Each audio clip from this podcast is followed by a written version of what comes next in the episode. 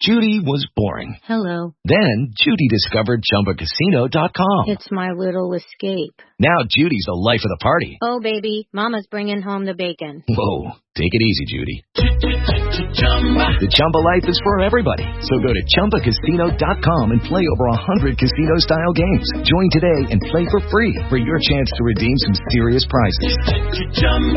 ChumbaCasino.com. No purchase necessary. Void where prohibited by law. 18 plus terms and conditions apply. See website for details. Okay, round two. Name something that's not boring. A laundry? Uh. Ooh, a book club. Computer solitaire, huh? Ah, sorry. We were looking for Chumba Casino. That's right. ChumbaCasino.com has over 100 casino-style games. Join today and play for free for your chance to redeem some serious prizes. ChumbaCasino.com. No purchase necessary. Void where prohibited by law. 18 plus terms and conditions apply. See website for details. Madison High School has been going with Philip Boynton for quite some time now, six years to be exact. But only once or twice during that period did she have to worry about the eternal triangle. And that's not unusual when your boyfriend is the eternal square. Still, I must admit I did see green about two weeks ago when Mr. Boynton began dating a young society beauty named Lucy Fairchild. I got angry, we had an argument, and I finally asked Mr. Boynton to choose between us. Did he want a beautiful young society girl with a million dollars or a steadily employed English teacher with a guaranteed pension in 20 years? Oddly enough, he chose me. And to make my happiness complete, our beloved principal, Mr. Conklin, invited the two of us to spend this past weekend with him and Mrs. Conklin at their cabin on Crystal Lake. Friday morning, my landlady was in my room with me, helping me pack, when she suddenly began to get sentimental. Connie, do you realize this is the first time we've been separated in almost a year? Oh, I am going to miss you, dear. Promise me you'll write every day. But Mrs. Davis, I'm only going to be gone two days. Why, I'd be home before the first letter reached you. Now, how nice. Then we could both sit down and read it together. Better still, why don't I write the letter now and let you read it to me while I'm packing? I know just what I'd say in it. I'd tell you what a wonderful time I'm having with Mr. Boynton. I hope it comes true, dear. It's just too bad Osgood will be around to pester you two. You're not kidding. Ever since Mr. Conklin saved Mr. Stone by pulling him out of that open elevator shaft, he's been playing the hero role to the hilt. To spend the weekend with Mr. Boynton, I can even bear Mr. Conklin. Uh, Connie, I know it's a touchy subject, but, well, has Mr. Boynton really given up that society girl? Oh, absolutely. Mr. Boynton is through with the Crepe Suzette crowd. I think he realizes now that we donut dunkers were made for each other. Still, I wonder. Wonder what, Mrs. Davis? Well, it's probably just my imagination, but this whole thing reminds me of a book I read. Oh? You and Mr. Boynton going up to a lonely cabin in the woods. It's before the regular season opens, nobody around. He's torn between you and that society girl. He takes you out in a shaky rowboat. Connie, it's an American tragedy all over again. An American tragedy? Oh, Mrs. Davis, you certainly have an imagination. What an utterly fantastic thought. Oh, of course it is, dear. Of course it is. It's an utterly fantastic idea. Look, Mrs. Davis, for your information, Mr. Boynton has never even read an American tragedy. Now let's just forget the whole thing. Oh, that's Walter to drive me to school. Come in, Walter. The door's open. Mrs. Davis, please, not a word to Walter about what we've been discussing, or I'll never hear the end of it. Honey, I give you my word, my lips are sealed. And you know when I give anyone my word, I could be drowning and I... Oh, oh pardon me, dear. Oh, good morning, Walter. And a good morning to the two fairest ladies of my acquaintance. Hey, it looks like you're practically all set for the big weekend, Miss Brooks. Yes, Walter. A mad, glorious weekend away from classrooms, books, and American-born students who refuse to learn the English language. Yeah, but you'll still have old Marblehead. You'll have Mr. Conklin with you. Harriet says that living with him these days is like living with a combination of John Wayne and Fearless Fosdick. keep your head? It covers the entire school bulletin board. 32 stanzas. Did you read it, Miss Brooks? It's all about courage. I read it, Walter, and for the first time I was glad I was a coward. Mr. Conklin or no, Mr. Conklin, I'm looking forward to a wonderful weekend. No, I don't blame you. You and Mr. Boynton away together in a lonely cabin in the woods before the regular season opens. Nobody near, no society girl around. Just the two of you out in the lake alone in Mr. Conklin's shaky rowboat. Hey, it's an American tragedy all over again. An American tragedy.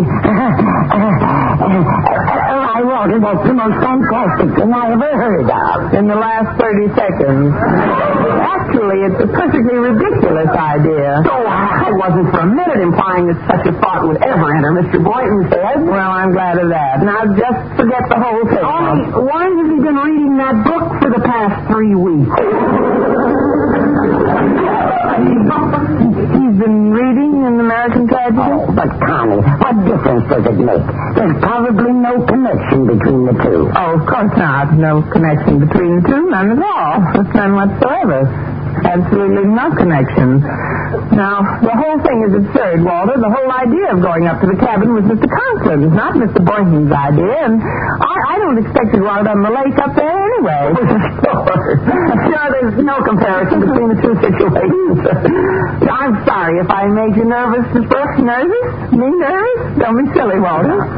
Connie, I don't want to rush you, but don't you think you should be on your way to school? Right, Mrs. Davis, I'm all ready. Come on, Walter. Let's get into your boat and row to school.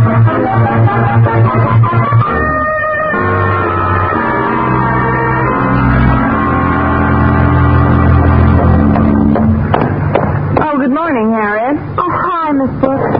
Why so depressed this morning, dear? I just left Daddy's office. If you were just entering, you'd have an even better reason. Oh, honestly, since Daddy rescued Mr. Stone a few weeks ago, there's simply no living with him. Mother says she's heard so many stanzas of his poem, Keep Your Head, she's losing hers. Gosh, I certainly don't envy you being up at Crystal Lake with Daddy over the weekend. Well, with Mr. Boynton along to keep me company, I'm certain I'll manage. Oh, of course, it should be great for the two of you. Away together in our lonely cabin in the woods before the regular season opens. Nobody around for miles. That society girl forgotten. Just the two of you out on the lake alone in Daddy's wobbly rowboat. Harriet, I won't have you implying this is another American tragedy. But, Miss Brooks, I wasn't implying. You weren't? Of course not. There's certainly no reason to be suspicious of a man just because he suggested to Daddy that he open his cabin and invite you along. Uh, Mr. Boynton asked your father to open his cabin and invite me along? It was Mr. Boynton's idea? Yes, but that's certainly nothing to be upset about. Upset? Who's upset? Why should I be upset? Besides, Mr. Boynton has never said anything about going out in any boat. He's never mentioned that. Never once. So why should I be upset? Good morning, Miss Brooks.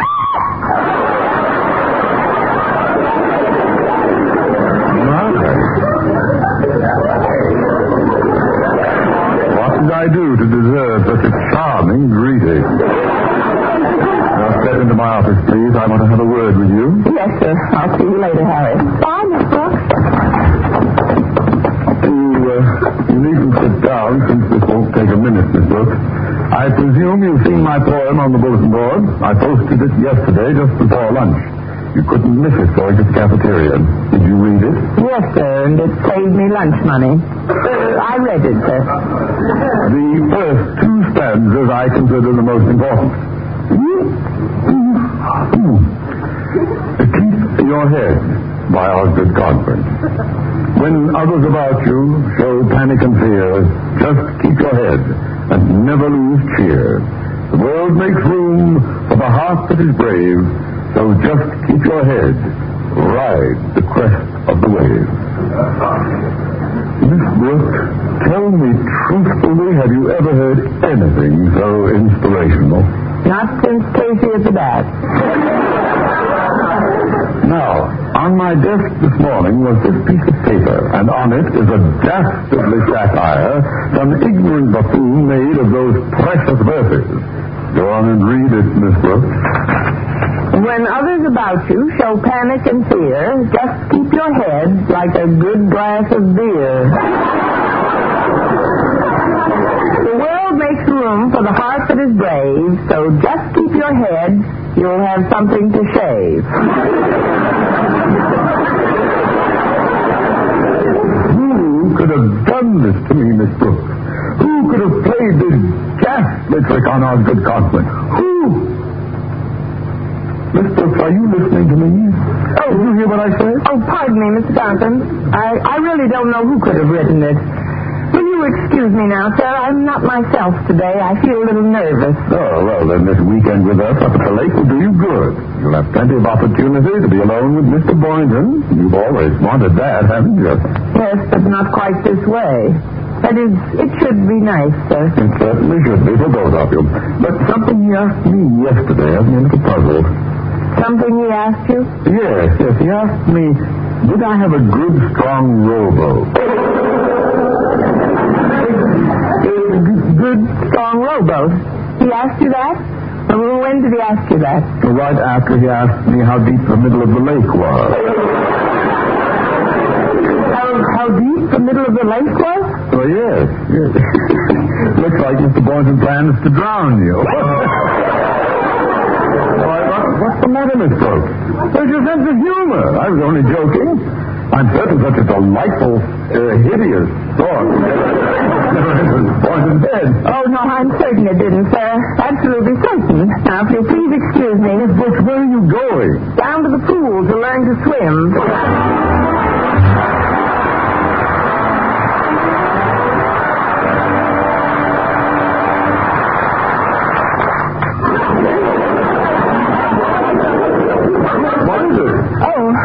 Nothing at all. Nothing at all, Mr. Boynton. Well, nice bumping into you. On dry land, that is.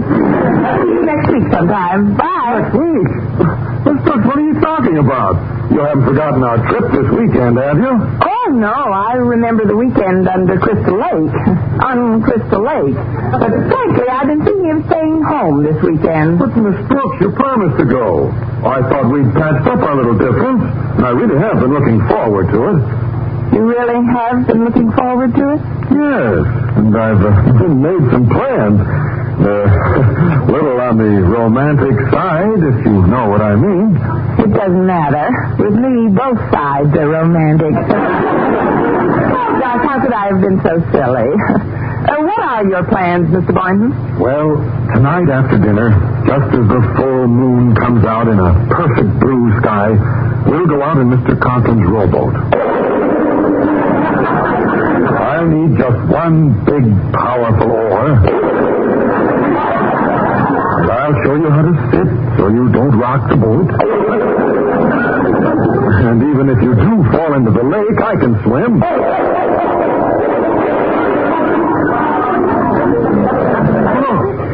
Why are you looking at me that way? What is it? Oh, oh, I think I know what's bothering you. You're, you're mystified as to my actual reason for this trip. Now, oh, isn't that it? No, I've read chapter 23. My actual reason for going up to the lake is to gather first-hand information on the nocturnal habits of the...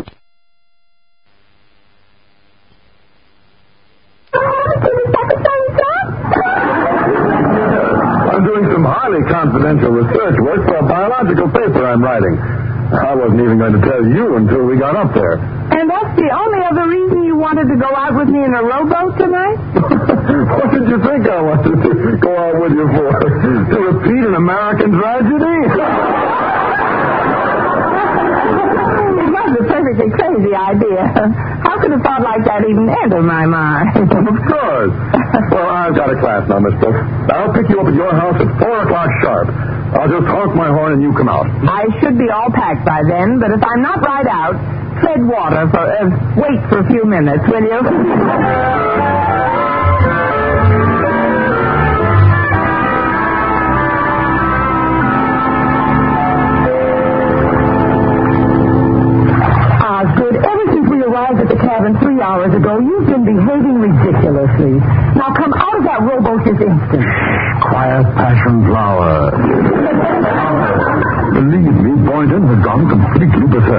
Everything he's done so far clearly indicates he plans to marinate Miss Brooks tonight. Ah, Osgood, please stop hiding under that tarpaulin. They're bound to see you sooner or later. Believe me, Pooksy girl, your Osgood knows what he's doing. I've collected facts from Walter Dent and Harriet and Miss Brooks herself, and there's no question about it. Boynton plans to end his romantic obligations to Miss Brooks by bashing her over the skull and using her as bass bait. but I am going to save her. Save, save, save. Osgood, since you pulled Mr. Stone out of that elevator shaft and became a hero, you've been simply impossible. Now, please get out of that boat before they come down here. Worry not for your Osgood safety, my pet. He knows how heroes are expected to act in emergencies, and he shall not be found wanting. The world makes room for the heart that is brave, so just keep your head. And you have something to shave. When it was you, you wrote that satire. For 20 years, I've clasped a Delilah to my bosom. Honey, now, please get out of that boat. Oh, very well, be a hero. And when Mr. Boynton finds you hiding under that tarpaulin, I hope he hangs something besides a medal under your eye.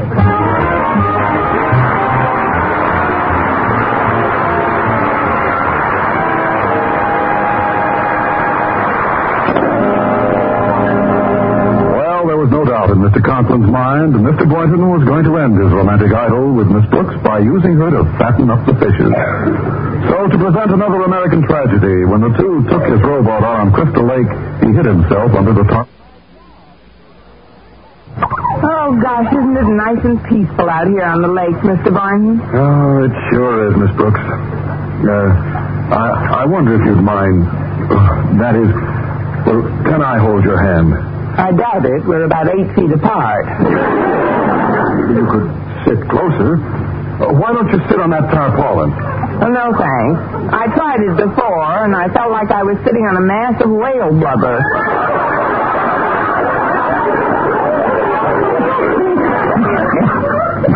what was that? Oh, probably the mating call of the speckled-throated bullfrog.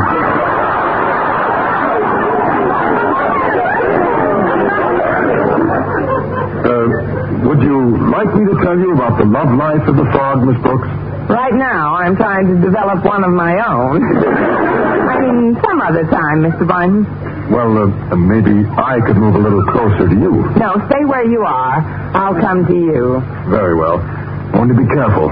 This boat's awfully shaky. Now, here, I'll hold the oar up high and give you. Oh, Miss Boynton! There'll be no American tragedy in this boat. Mr. Conklin, then it was you under the tarpaulin. See? I told you it felt like a mass of whale blubber. Mr. Conklin, what are you doing in this boat? What am I doing? Miss Brooks, wherever a human life is in peril, there you will find Osgood Conklin. Confess, Boynton, what are you doing out here on the lake with Miss Brooks and that oar? We're rowing around studying the nocturnal habits of the speckled bullfrog. Good boy, I knew if I put it to you that way you'd confess. You were going to bash her head in, drown her, then swim to shore and plead that you're rowing around studying the habits of the speckled bullfrog.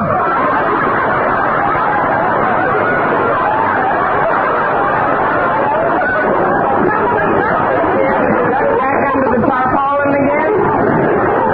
Mr. Conklin, I know it's bad news for you, but let's face it, Mr. Boynton was not trying to drown me.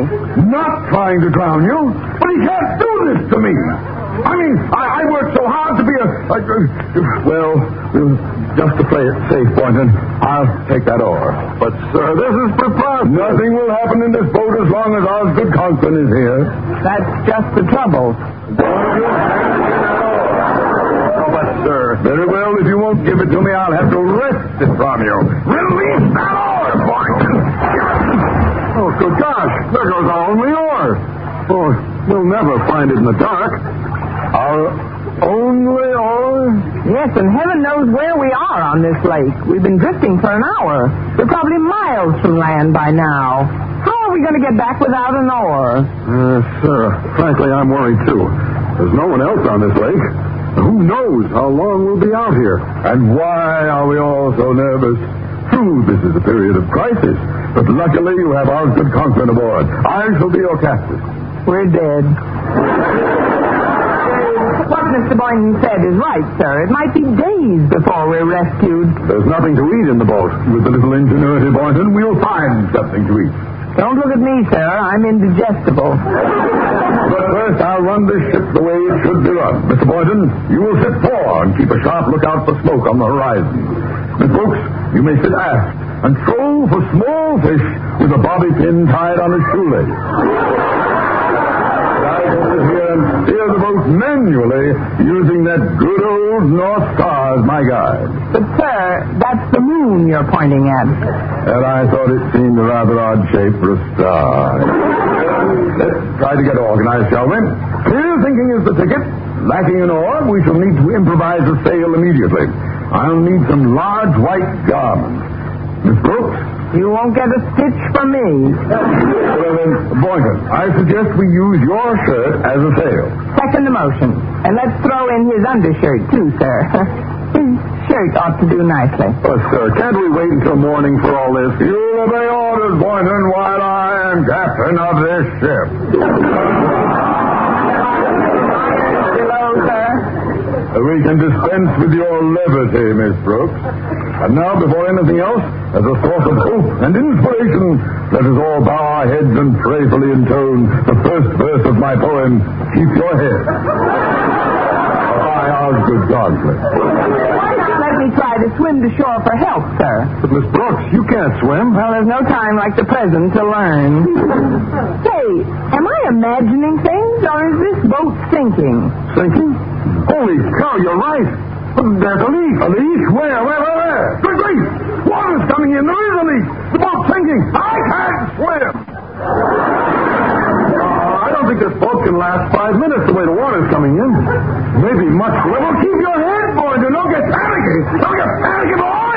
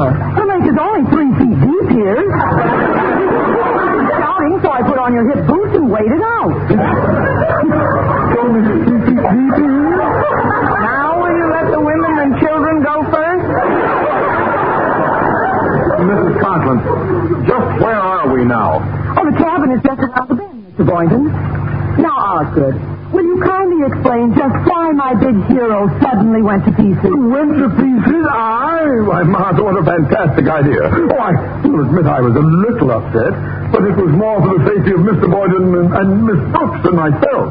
My first concern was for their safety. Isn't that so, Miss Brooks? Well, what do you say, Miss Brooks? The next time you run Mr. Conklin's bath, be sure you throw in a life preserver. When I was school teacher, tends to run along